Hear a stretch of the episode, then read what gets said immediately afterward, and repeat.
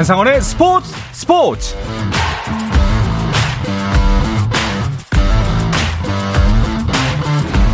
스포츠가 있는 저녁 어떠신가요? 아나운서 한상원입니다. 오늘 하루 이슈들을 살펴보는 스포츠 타임라인으로 출발합니다.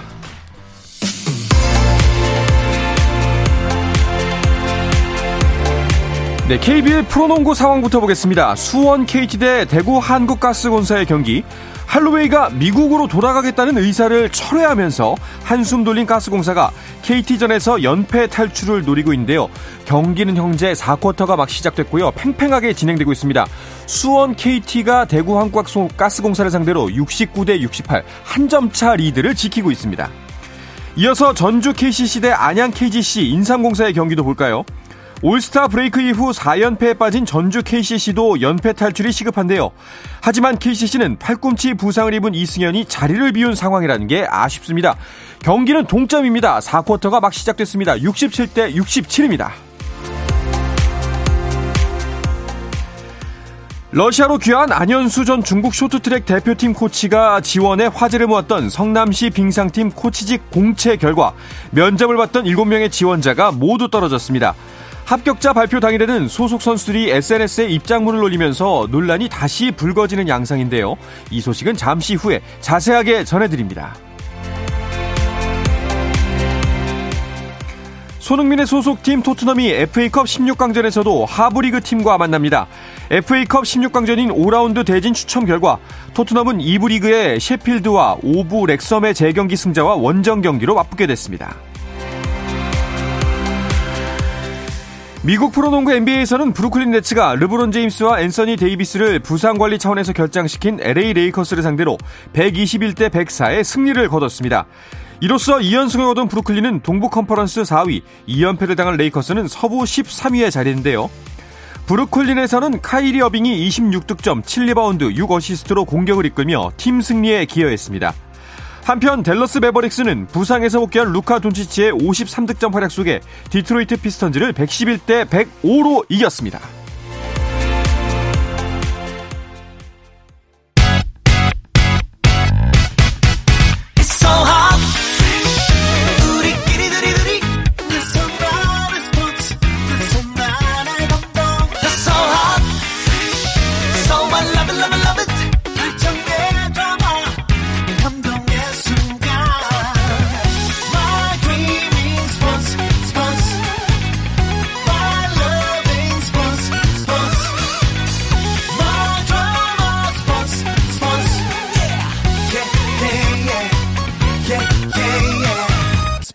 스포츠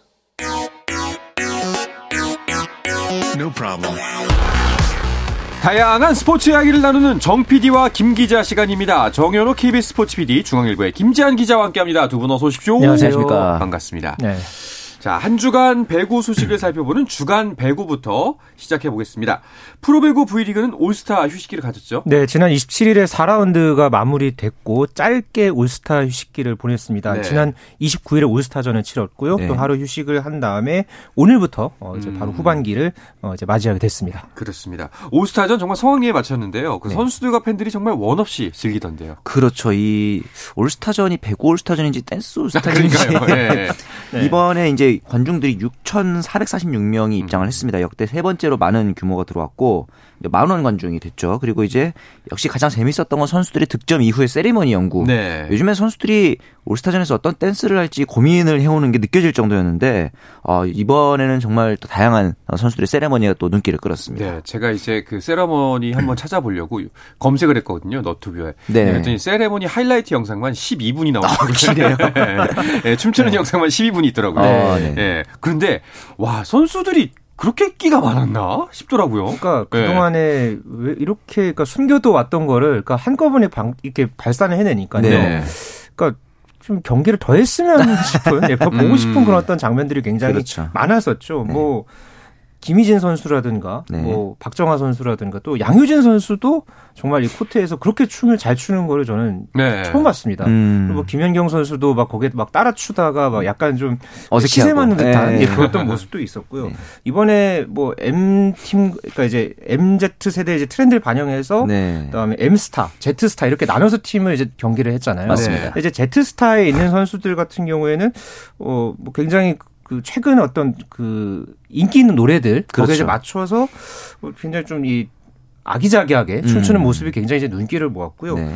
어, 이제 M세, M팀 같은 경우에는 굉장히 그 선수들이 뭔가 그 농후한, 네, 그런 어떤 좀 농익은 약간 네, 그런 어떤 이 좀, 네, 그런 어떤 모습이 굉장히 눈길을 모았는데요. 뭐 네. 그것뿐만 아니라 중간 중간에 참 재밌는 장면들이 참 많이 나왔었죠. 그렇죠. 네. 김희진 선수 같은 경우에는 경기 도중에 주심으로 변신한 네. 그런 어떤 장면도 있었고요. 또 강소희 선수는 중간 또 비디오 판독을 신청을 해서 본인이 또 비디오 판독 결과 뭐 오심이 뭐 확인 됐습니다. 뭐 이렇게 네네네. 또 이야기하는 그런 어떤 음. 장면도 재미있었고요. 있고요. 뭐 매 순간순간마다 아주 정말 올스타전 아주 재미있게 어, 이제 치러졌습니다. 네. 그렇습니다. 올스타전에서 뭐 좀 주목을 모았던 선수도 수상한 선수들은 어떤 선수들이 있나요? 어, 선수들 같은 경우에는 네. 이제 댄스 여파가 이제 가장 좀 주목을 받았던 것 같고요. 음. 그렇습니다. 네, 네, 김연경 선수 뭐 이렇게 뭐 많이 활약을 했던 것 같습니다. 김연경 네. 선수가 그러니까 MVP를 받았고 네. 이다현 선수가 이날 굉장히 또 이 세리머니 중에서도 아주 그뭐 멋진 그런 세리머니를 펼치면서 전체 이제 세리머니상을 이제 받기도 했습니다. 네. 그리고 음. 스파이크 퀸 같은 경우에는 엘리자벳 선수가 시속 89km의 어. 스파이크를 이제 기록을 하면서 이제 스파이크 퀸에 오르기도 했습니다. 89km면은 맞으면 뭐 거의 이건 교통사고 수준이잖아요. 네. 참고로 네. 이 남자부에서 이제 스파이크 킹에 오른 선수 같은 경우에는 이크바이리 선수였는데 네. 시속 117km였습니다. 과속이네요. 과속이죠. 아, 네, 그렇죠. 단속당합니다. 네, 네. 그런데 아, 우리가 지금 이야기를 나누면서도 알 수 있다시피 사실상 여자부 올스타전이 네. 정말 주목을 많이 받았고 상대적으로 남자부 경기에는 주목이 좀 덜 된 것 같아요. 사실은 이게 계속 올스타전뿐만이 아니라 이 배국의 전반적인 트렌드입니다. 전반기 시즌의 평균 이 시청률을 보면은 남자부 경기는 0.58%인데 음. 여자부 경기는 1.05%로 거의 두 배 가까운 그렇네요. 수준이거든요. 네. 제가 생각하기에 이런 이유는 첫 번째로는 여자부에는 김연경이라는 슈퍼스타가 있고 음. 두 번째 이유로는 아무래도 국제 국제 무대에서 좋은 모습을 여자 배구 선수들이 많이 보여줬잖아요. 네. 반면에 남자 배구 같은 경우에는 최근 올림픽에도 출전을 못하는 시간이 늘 길어지고 있다 보니까 아무래도 이 국제 경쟁력 강화가 좀 필요하지 않나. 그래서 남자 배구에도 또 한 번에 어, 중흥기가 왔으면 하는 바람이 그러니까 있습니다. 이번에 이제 1, 2세트에는 이제 여자부 경기가 열렸었고요. 그렇죠. 3, 4세트 이제 남자부 경기가 열렸었죠. 뭐 중간 중간에 물론 어 이제 남녀 이제 선수들이 이제 뒤섞여서 이렇게 경기를 하는 뭐 어떤 그런 장면들도 있기는 했는데 네. 확실하게 좀 분위기가 좀 전반부와 이제 후반부가 좀 다르더라고요. 네. 그러다 보니까 뭐 현장에서는 오히려 올스타전이 일정이 이틀이면은 뭐 하루는 여자부, 다른 음. 하루는 남자부 이렇게 경기를 했으면은 오히려 조금 더각 같이 이렇게 주목을 좀 더 받을 수 있지 않았을까 그러네요. 그런 어떤 좀 이야기들도 있었는데 네. 뭐 이런 부분들은 또 다음 이제 올스타전을 할 때 조금 더 고민해야 할 그런 네. 부분으로 네. 보여집니다. 그렇죠. 확실히 이제 프로 배구잖아요. 팬들을 네. 위해서 존재하는 리그이기 때문에 어, 좀 많은 부분을 고민했으면 좋겠습니다. 그렇습니다. 힘도 냈으면 좋겠고요. 네. 자, 그런데 올스타전이 끝나자마자 그 한국 배구 연맹의 사과문이 하나 올라왔어요. 사실 최근에 이 코보에서 굉장히 잡음들이 많은데 그렇죠. 또 하나의 약간의 음. 해프닝이 있었죠. 30일에 이제 발표를 했는데 26일 날 어, 화성 실내 체육관에서 열린 IBK 기업은행과 페퍼 저축은행 경기에서 연습구가 경기에 사용됐다라는 음. 이제 내용이었습니다. 어, 경기구 같은 경우에는 공기압 등을 직접 확인해 가지고 경기구를 사용하고 연습구 같은 경우에는 연습구라고 써 있더라고요. 그런데 그렇죠. 이제 중계 화면에 보니까 공에 이제 연습구라고 써 있던 게 이제 화면에 표시가 됐는데 이런 경우에 문제가 될 만한 게 첫 번째로는 이제 그 공기압 문제 때문에 당연히 선수들의 어, 그렇죠. 경기력에도 영향이 있겠고 이런 부분에 대해서는 어떻게 보면 굉장히 기본적인 그렇죠. 실수거든요. 예. 그렇죠. 이런 부분에서는 제발 방지를 다시 한번 확인을 받았습니다. 그렇습니다. 뭐 일, 밀견 뭐좀 별거 아닌 문제다라고 생각하실 수도 있을 텐데 네네. 그런데 분명히 문제가 있습니다. 그러니까 경기 예. 도중에 만약에 공인구가 바뀌는 부분은 그렇죠. 이건 굉장히 경기 결과에도 영향을 미칠 수 있거든요. 네. 저희가 판정 문제에 대해서도 저희가 이 시간을 통해서 꾸준하게 문제 제기를 해 왔는데 음, 네. 이런 부분이 만약에 결과 뭐 나아가서는 플레이오프에서 이런 일이 벌어진다면은 음. 어 이거는 굉장히 끔찍한 일로도 네. 어 이제 번질 수 있기 때문에 어 코보 입장에서는 이번에 어 아주 재빨리 일단은 사과를 발표를 네. 하고 재발 방지를 우승을 약속했습니다. 그렇습니다. 이제 후반기 시작입니다. 후반기에는 좀 달라진 모습 좀 더 좋은 모습 보여줬으면 좋겠습니다. 네. 자, 이제 축제가 끝이 났고요. V리그는 오늘부터 이제 봄 배구를 향한 마지막 레이스에 돌입을 합니다. 네. 자, 4라운드까지 마친 현재 순위표를 먼저 보면서 이야기를 해 볼까 합니다. 여자부부터 보죠. 네, 현재 현대건설이 20승 4패, 승점 57점을 기록을 하면서 어, 아직까지는 선두를 달리고 있습니다. 그렇죠. 그런데 흥국생명이 승점 3점 차로 현재 18승 6패, 승점 54점을 기록하면서 2위를 어, 이제 바짝 지금 어, 네. 현대건설 뒤쫓고 있는 상황이고요. 2위 아래에 이제 3위부터 한 5위까지는 좀 촘촘하게 형성은 돼 있습니다만은 네. 어, 조금 이제 선두권과는 거리가 있습니다. 네. 도로공사가 승점 38점을 기록하면서 3위에 올라 있고요. 네. KGC 인삼공사가 승점 35점으로 4위 그리고 GS칼텍스가 승점 33점으로 5위에 랭크돼 있습니다. 네. 그 아래에 IBK 기업은행이 승점 28점으로 6위 그리고 페퍼저축은행이 2승 20 22패를 기록을 하면서 승점 7점으로 7위에 자리하고 있습니다. 네. 어, 근데 현대건설의 독주였는데 흥국생명이 정말 턱 밑까지 쫓아왔어요. 이제 3점 차밖에 안 나네요. 그렇죠. 아무래도 예. 야스민 선수의 부재 상황에서 이제 사실상 승점 차가 3점이라는 거는 한 경기 만약에 음. 이제 승패가 바뀌게 되면은 이제 순위도 바뀔 수 있거나 동률로 갈 수 있는 상황이잖아요. 그렇죠. 네. 그리고 이제 이렇게 되면서 양강 체제다. 음. 이제는 이렇게 좀 바뀐 것 같고 왜냐하면 3위인 한국도로공사 같은 경우는 물론 오늘 승리하긴 했습니다만 2위 흥국생명과의 승점 차가 어, 제법 많이 나기 때문에 마지막까지 우승을 향한 경쟁은 치열할 것으로 보입니다. 네, 말씀하신 것처럼 확실히 현대건설이 그 야스민의 부재 한계가 있어 보이네요. 네, 네. 야스민 선수가 지난해 12월 말이었죠. 그때 이제 허리 부상 치료를 위해서 시술을 받았는데 그 이후에 지금 복귀가 꽤 늦어지고 있습니다. 지금 어 이달 그러니까 2월 초까지 현재 야스민 선수가 좀 나서기 어려운 거 아니냐. 뭐 네. 지금 현재 시선이 있는데요. 그렇다 보니까 아무래도 각 팀의 주포 하면은 외국인 선수잖아요. 그렇죠. 그렇다 보니까 다른 선수들로 이제 뭔가 야스민 선수의 공백을 메우려고는 하는데 지금 조금 그러다 체력적인 문제에 부딪히고 음. 있는 그런 면들이 계속해서 보이고 있습니다. 지금 야스민 선수가 없는 상황에서 10경기에서 현대건설이 6승 4패로 네. 어, 기존의 개막 뭐 최다 연승 뭐 기록하고 네. 도전하고 그 상황과는 지금 굉장히 다른 분위기이거든요. 네. 어, 이런 어떤 외국인 선수가 없는 상황이 어, 이제 이후에 이제 순위 싸움을 하고 또 플레이오프 본백으로 하는 상황에서 가장 중요한 순간에 이게 걸림돌이 될 그렇죠. 수도 있겠다. 그런 지금 네. 우려도 나오고 있습니다. 그렇군요. 흥국생명도 정말 대단한 게 사실 흥국생명이 지금 뭐 정상적인 상태가 아니잖아요. 아, 그렇죠. 예. 음. 어떻게 이 상황에서도 현대건설을 맹추격하고 있을까요? 그러니까 말이에요. 일단 예. 흥행은 계속 1위를 달리고 있었는데 사실 이렇게 감독이 경질되는 굉장히 음. 혼란스러운 시국에서도 역시 가장 중요한 전략이라고 할 수 있는 김연경 선수와 외국인 선수는 옐레나 선수 음. 이 둘의 쌍포를 앞세워 가지고 최근 성적이 8경기에서 어, 6승 2패입니다. 어. 현대건설이 조금 주춤한 탐을 타서 극적인 어, 역전 우승도 가능해 보이는 한국생명의 저력입니다. 그렇습니다. 자 이렇게 맨 위에 두 팀은 본배구가 사실상 확 확실해 보이고 그 나머지 팀들 보면 3, 4, 5위가 굉장히 촘촘합니다. 이 중에 네. 과연 어떤 팀이 플레이오프에 올라갈지도 관심사예요. 네. 현재로서는 도로공사가 오늘 이제 조금 전에 막 이제 경기가 끝났는데요. 네. 도로공사가 3대 0으로 완승을 거뒀습니다. 음, 그렇죠. 그러면서 승점 41점을 기록하면서 일단은 현재 인삼공사 그리고 GS칼텍스와의 격차를 벌리는 데는 성공을 했습니다. 네. 하지만은 아직 경기가 꽤 많이 남아 있고요. 어, 인삼공사나 GS칼텍스 모두 전력을 보강해서 이후에 그러니까 4라운드 이후에 충분히 또 이 뒤집을 수 있는 그런 저력이 있는 팀들이기 때문에 음. 어, 향후에 이 각 팀들 간의 어떤 맞대결도 있고 행여나 만약에 IBK 기업은행이나 페퍼저축은행 하위권에 있는 팀들에게 만약에 패하게 된다면은 네. 예, 여기서 또 이 중위권 순위 싸움이 어떻게 그렇죠. 또 바뀔지 모르는 상황이거든요. 네. 어, 이 3, 4, 5위의 대결 순위 싸움 어, 앞으로 아주 흥미롭게 지켜봐야겠습니다. 그렇습니다. 여자 배구 같은 경우에 이제 누가 과연 시즌 우승을 할 것인가. 그렇죠. 그리고 이제 3, 4, 5위 이 중에 누가 본배구를 갈 것인가. 네. 이두 가지가 이제 하반기 관건이 될 것 같습니다. 네. 자, 남자부 순위도 살펴볼까요? 네, 지금 이제 당연히 압도적으로 대한항공이 1위를 달리고 있고 2위가 현대캐피탈이 15승 9패로 승점 46점, 3위는 우리카드가 14승 10패로 승점 38점 여기서부터가 이제 좀 재밌습니다. 네. 4위인 OK금융그룹이 12승 12패 37점 승점으로 단 1점 차이고요. 음. 5위인 한국전력 같은 경우는 10승 14패로 승점 5점 차로 32점입니다. 그리고 KB손해보험이 8승 16패 25점 승점으로 6위, 삼성화재가 승점 19점으로 7위에 자리하고 있습니다. 네. 남자부는 뭐 대한항공 1강이라고 봐도 되겠네요. 네. 대한항공이 현재 팀 통계를 놓고 보면요. 네. 공격 종합이라든가 서브, 블로킹, 뭐 후위 공격, 시간차 모두 1위 입니다. 네. 그리고 무엇보다가 4라운드까지 연패가 한 번도 없었습니다. 오. 현재 그 2위에 있는 현대캐피탈과의 승점 차가 9점 차잖아요. 맞습니다. 어, 1, 그러니까 1라운드부터 4라운드까지 대한항공이 현대캐피탈과 맞대결을 펼쳤던 펼쳤는데 네. 그걸 모두 승리를 거뒀습니다. 그렇죠, 네 번 다. 거의 이제 그 이제 전승을 거둔 그 승점 차가 이제 여기에도 이제 네. 반영이 되고 있는 상황인데요.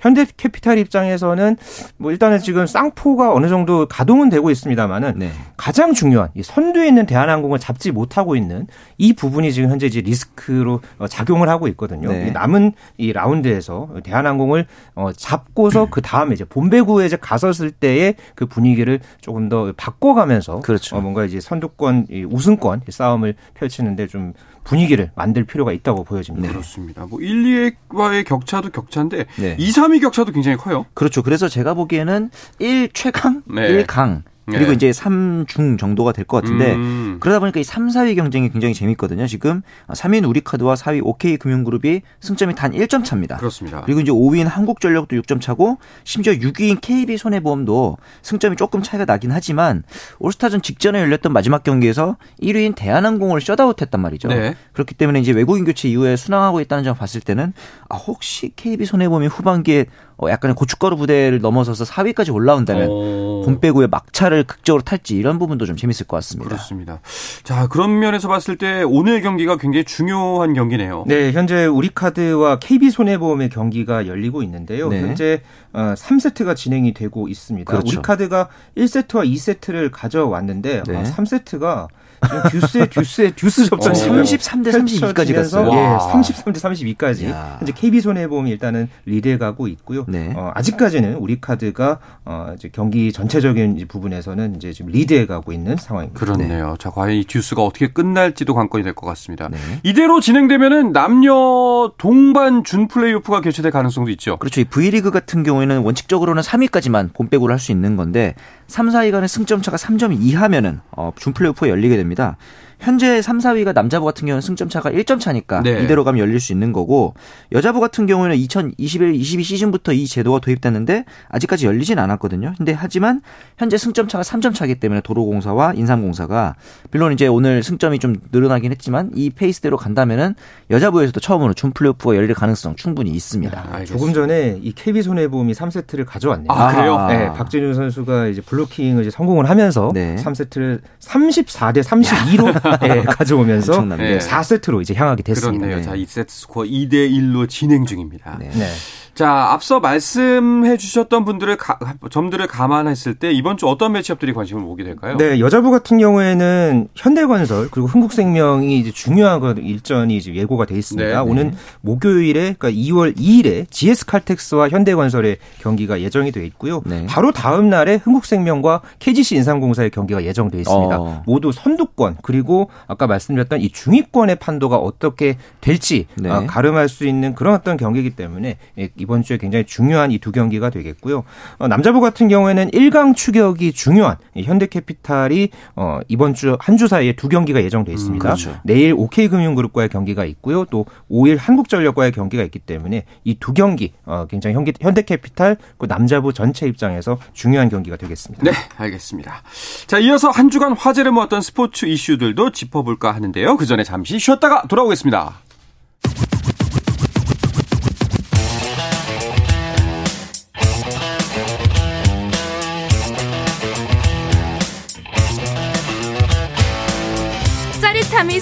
시간 한상원의 스포츠 스포츠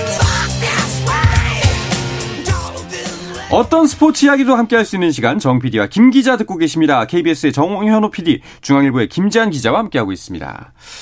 자, 먼저 이 소식부터 말씀을 드려야 될 것 같은데 네. 단신에서 살짝 짚었습니다. 네. 빅토르 아니 지원을 해서 논란이 됐던 성남시청 빙상 코치 선발 네. 그 결과가 나왔습니다. 결과가 나왔는데 안 나왔다고 볼 수도 있어요. 왜냐하면 네. 합격자 없음이라는 공고를 음. 했잖아요. 그래서 이제 성남시 같은 경우는 자체 홈페이지에서 직장 운동부 단원, 코치랑 트레이너를 이렇게 부르는데 빅토르안 그리고 이제 김선태 전 감독도 이 공모에 참가를 했다고 하는데 결국 어, 합격자 없음이라고 발표가 났기 때문에 성남시 같은 경우에는 코치직 공모를 다시 진행할 방침이라고 합니다. 네, 일단은 뭐 그 최종 2배수에 포함되지 않았다라는 소식까지 들었었는데 네. 아예 그 선발이 안 됐다는 것도 놀랍네요. 사실은 뭐 그 논란이 되는 분위기를 의식을 안 할 수는 없었을 것 같은데 음. 이렇게 또 안 뽑는 것도 문제 아닌가요? 그렇죠. 성남시가 그저께였죠. 이런 어떤 상황이 된 것에 대해서 빙상계 여론과 언론 보도 등을 통해서 나오는 시각을 평가에 반영했다라는 그런 어떤 워딩이 있었습니다. 음. 그러니까 앞서서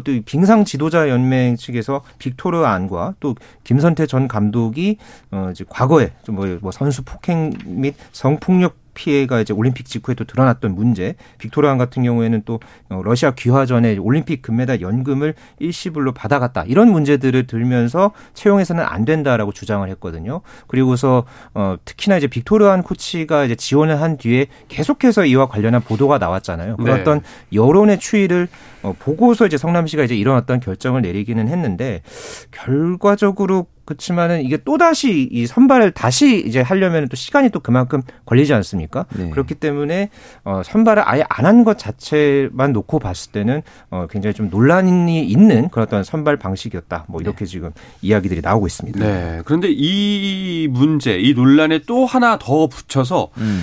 우리 빙소 간판이죠. 최민정 선수가 호소문을 SNS에 올리면서 다시 한번 또 많은 논란이 됐습니다. 그렇죠. 이 논란이 되면서 이제 또 최민정 선수가 다시 해명을 하기도 했어요. 어떤 내용이었냐면은 어 지도자를 원한다고 선수가 얘기하는 게 굉장히 좀 어, 조심스럽고 어떻게 보면 건방져 보일 수도 있긴 하지만 그럼에도 불구하고 이렇게 얘기를 했던 이유는 어 최근에 이제 선임을 둘러싸고 굉장히 좀 다양한 이야기들이 나오고 있어서 선수들이 안타깝다라는 음. 이제 얘기를 했거든요. 그러면서 어 선수들이 원하는 거는 훈련과 경기에 최선을 다할 수 있는 상황을 만들어 주는 것.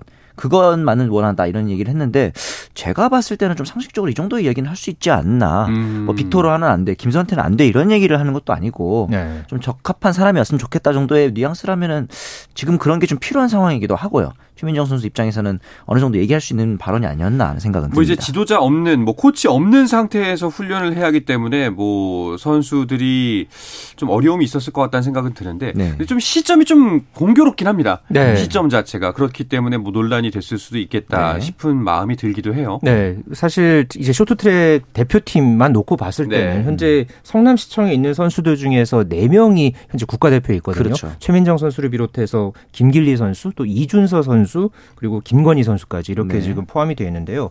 이번 달에 이제 월드컵 어, 시리즈가 재개가 되죠. 네. 그리고 네. 다음 달에 이제 목동에서 세계 선수권 대회가 열리고요. 이어서 또 국가대표 선발전까지 쭉 일정이 있습니다. 맞습니다. 이렇게 중요한 일정이 쭉 있는 상황에서 일단은 뭐 국가대표팀 같은 경우에는 그 안에서 이제 관리가 이제 있죠. 근데 그 직후에 또 바로 이 선발전이 있기 때문에 네. 지도자 없이 이렇게 혼자서 음. 컨디션을 관리하고 이 선발전 또 기타 그런 어떤 뭐 국내 대회를 바라보고 있는 그런 상황은 좀 안타까운 상황이긴 합니다. 네, 알겠습니다. 자, 뭐 좀 잘 풀렸으면 좋겠습니다. 네. 뭐 여러 가지 좀 뭐 드러난 문제, 드러나지 않은 문제가 있는 것 같은데 뭐잘 네. 마무리가 됐으면 좋겠고요. 네.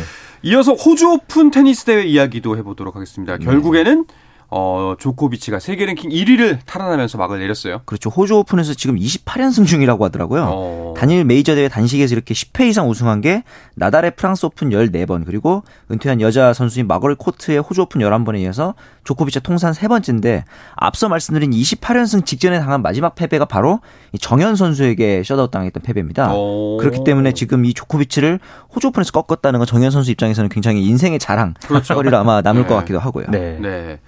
그 아무래도 또 여러 가지 논란 속에서 일궈낸 우승이었기 때문에 음. 본인에게는 음. 더욱더 좀 깊은 의미가 다가왔을 것 같아요. 그렇죠. 조코비치 선수가 작년에 호주 오픈 때 같은 경우는 이 코로나19 백신 미접종과 관련한 그렇죠. 그런 어떤 논란이 있었었죠. 그리고 이번 대회를 앞두고서는 이 햄스트링을 다쳐서 어 이제 다리 부상이 있다. 뭐 이런 어떤 이야기가 있었는데 계속해서 이기니까 음. 어 부상 그러니까 가짜 부상 이제 논란이 너무 제기가 됐었죠. 네. 그리고 이제 또 그 과정에서 어 조코비치의 부친이 음. 음. 또이 러시아의 우크라이나 침공을 지지하는 이 사람들과 어, 사진을 찍은 사실이 알려지면서 또 친러 논란까지 음. 함께 대회 도중에 이제 불거지기도 했었거든요. 네. 그러니까 그런 어떤 여러 가지 주변의 논란과 뭐 문제들 속에서 어, 결국은 조코비치 선수가 호주 오픈에서 어, 두 자릿수 우승을. 달성해냈습니다. 네, 뭐 나달도 부상으로 조기 탈락을 했고 사실상 네. 세대 교체가 이뤄지고 있구나라는 생각이 들었는데 네. 조코비치는 아직까진 그래도 좀 건재함을 유지할 것 같습니다.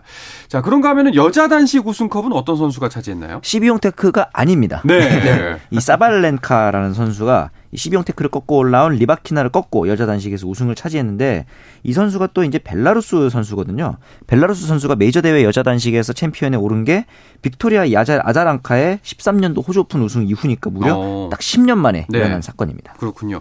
이 선수는 뭐 파워 테니스를 구사한 선수라고 들었어요. 네, 음. 체격 조건이 꽤 훌륭합니다. 아까 키가 182cm고요. 이 큰 키에서 우러나오는 힘이 아주 돋보이는 선수인데요. 이번 대회에서 여자 단식 출전 선수 중에서 평균 서브 빠르기가 4위에 올랐는데 시속 193km를 기록을 했습니다. 오. 그러면서 서브 에이스 46개를 기록하면서 2위에 올랐고요. 네. 이런 어떤 장점들을 바탕으로 해서 어, 마침내 메이저 대회에서 첫 번째 우승을 어, 차지했습니다. 네. 네. 또 어떤 이슈들이 눈길을 모았나요? 스켈레톤의 정승기 선수가 세계 선수권에서 0.01초 차로 어, 메달을 따냈고 한국 여자 배드민턴의 에이스라고 볼 수 있는 안세영 선수가 이번에 귀국을 했는데 세계 대회 출전해서 금메달 2개, 음. 은메달 1개로 굉장히 가파른 성장세를 보이고 있습니다. 알겠습니다.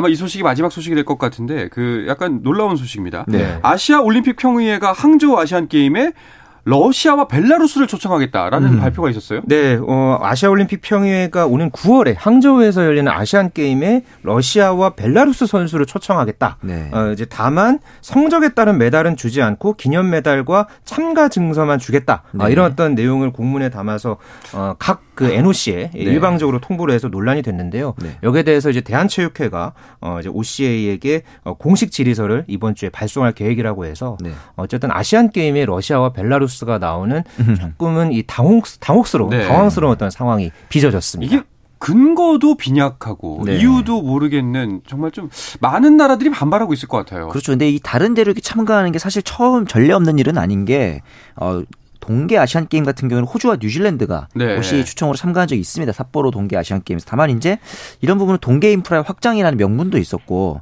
근데 이제 또 러시아랑 벨라루스 같은 경우는 가해국과 조력국이라는 음. 전범국이라는 점에서 또 하나의 큰 문제가 지금 되고 있습니다. 그러니까요.